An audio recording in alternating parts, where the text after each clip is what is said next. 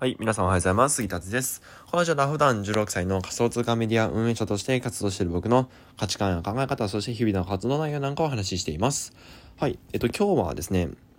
まあ日曜日なんで、まあゆるっと話すんですけども、えっと、まあなんかね、あのー、僕は、まあね、未成年として、未成年でビジネスをしている身ですけども、まあなんか、あのー、巷で流行ってるのかどうかわかりませんが、僕の直感として、あの、未成年をビジネスの言い訳にする人がもしかしたらいると思うんですよ。うん。で、えっとまあ、まあ、今回何が言いたいのかっていうと、ビジネスではもう年齢とは関係ないよっていう話をしようと思うんですけども、あの、前回、前回じゃないわ、えっと、前にですね、ねあのー、年齢はただのお飾りだよみたいな話をしたんですけど、うん。で、まあ、何歳でも今、今の時代は何歳でも挑戦できる10代、僕みたいに10代とか、あるいは小学生とかからも挑戦できるし、で、えっと、はた、はたまた60代、70代の人、人でも、えっと、全然、えっと、影響力を持てる時代になってきましたよね。うん。逆に60代とか70代とかの方が意外性があって強いかもしれません。うん、僕の10代もあの意外性があって強いかもしれません。で、その間のね、20、30、40、50代の人も、あの、そのそういう人たちも別に僕たちとか、えー、僕10代とかそう60代とかっていう特権はなくても別に年齢とか出さずに、えー、っと活動していけ活動していて、えー、っと実績を出していけば別に関係ないわけですよ。なのでこの時代っていうのは年齢なんか関係ないんですよね。ただしただしここで重要なのが特に10代とか10代、20代とか、えー、60代、70代、80、80代、80はいないか、あの、60代、70代の人に一番言いたいんですけども、あのビジネスしてるっていうのは年齢なんか関係ないですよ本当にうんあの例えばえー、ウェブライターでなんか記事をもらいましたと。で、キーワードを検索して、えー、なんちゃらなんちゃらみたいなことをするわけですけども、えっ、ー、と、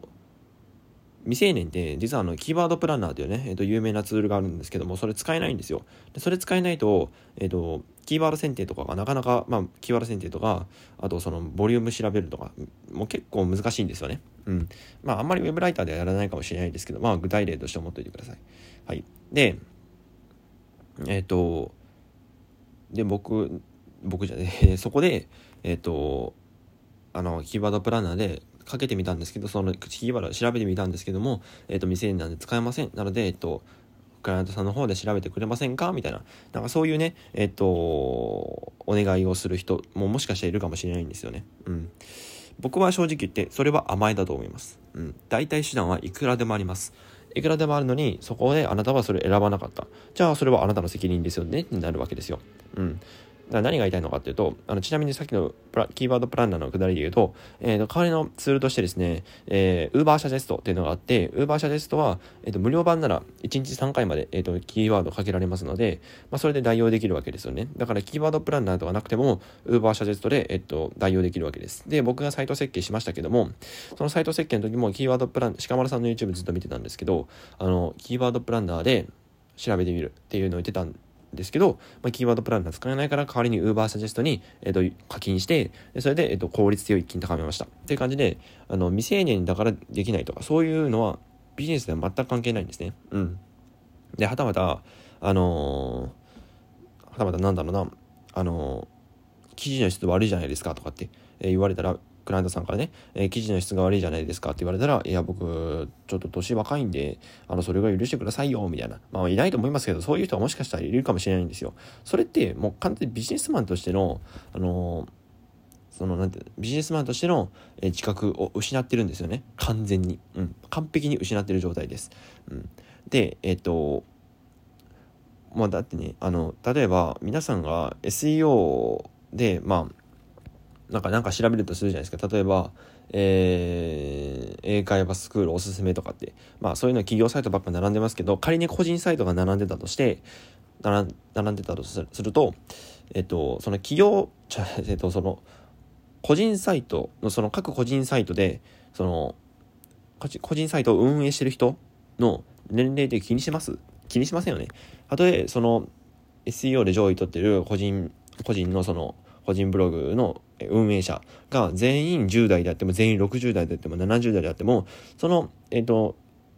英会話スクールおすすめっていうそのキーワードを検索した読者のニーズを満たしていれば別に運営者が何歳であろうと関係ないんですよね。うん、だからこういうところで言い訳をする。だから、えっ、ー、と、SEO 上位取れません。僕10代なんで SEO 上位取れませんみたいな。だからそういうことを言ってる人は、えっ、ー、ともう今すぐビジネスを辞めて、えっ、ー、と、普通の会社員の道に進んでくださいって僕は言いたいですね。うん。あっ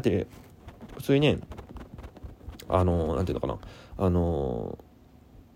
10代でビジネスしてるんですとかって言ったら、まあそれはすごいなと言われると思いますよ、多少はね。で、特に僕みたいな高校生、あるいは中学生とか小学生からでも始められますけども、その、そういう年齢の人から、えっと、始めてそういう年齢の人は何ていうの？あのビジネスビジネスやってますとかって言うとまあすごいなって言われると思うんですよ言われると思いますがそれはあな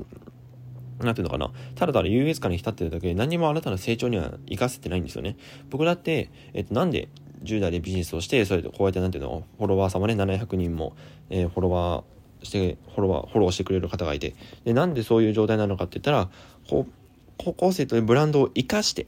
生かして活動をしてるからなんですね。うん。だから僕も活動をしてるから今の結果があるわけですよ。活動してなかったらそんなんないですよね。活動してなかったら振り子の特待生に選ばれないと思うし、で、ましてや、なんだろうな、えっ、ー、と、コラム書いて、なんかさすがですね、みたいな言われることもないと思います。うん。ちゃんと活動してるから言えることなんですね。うん。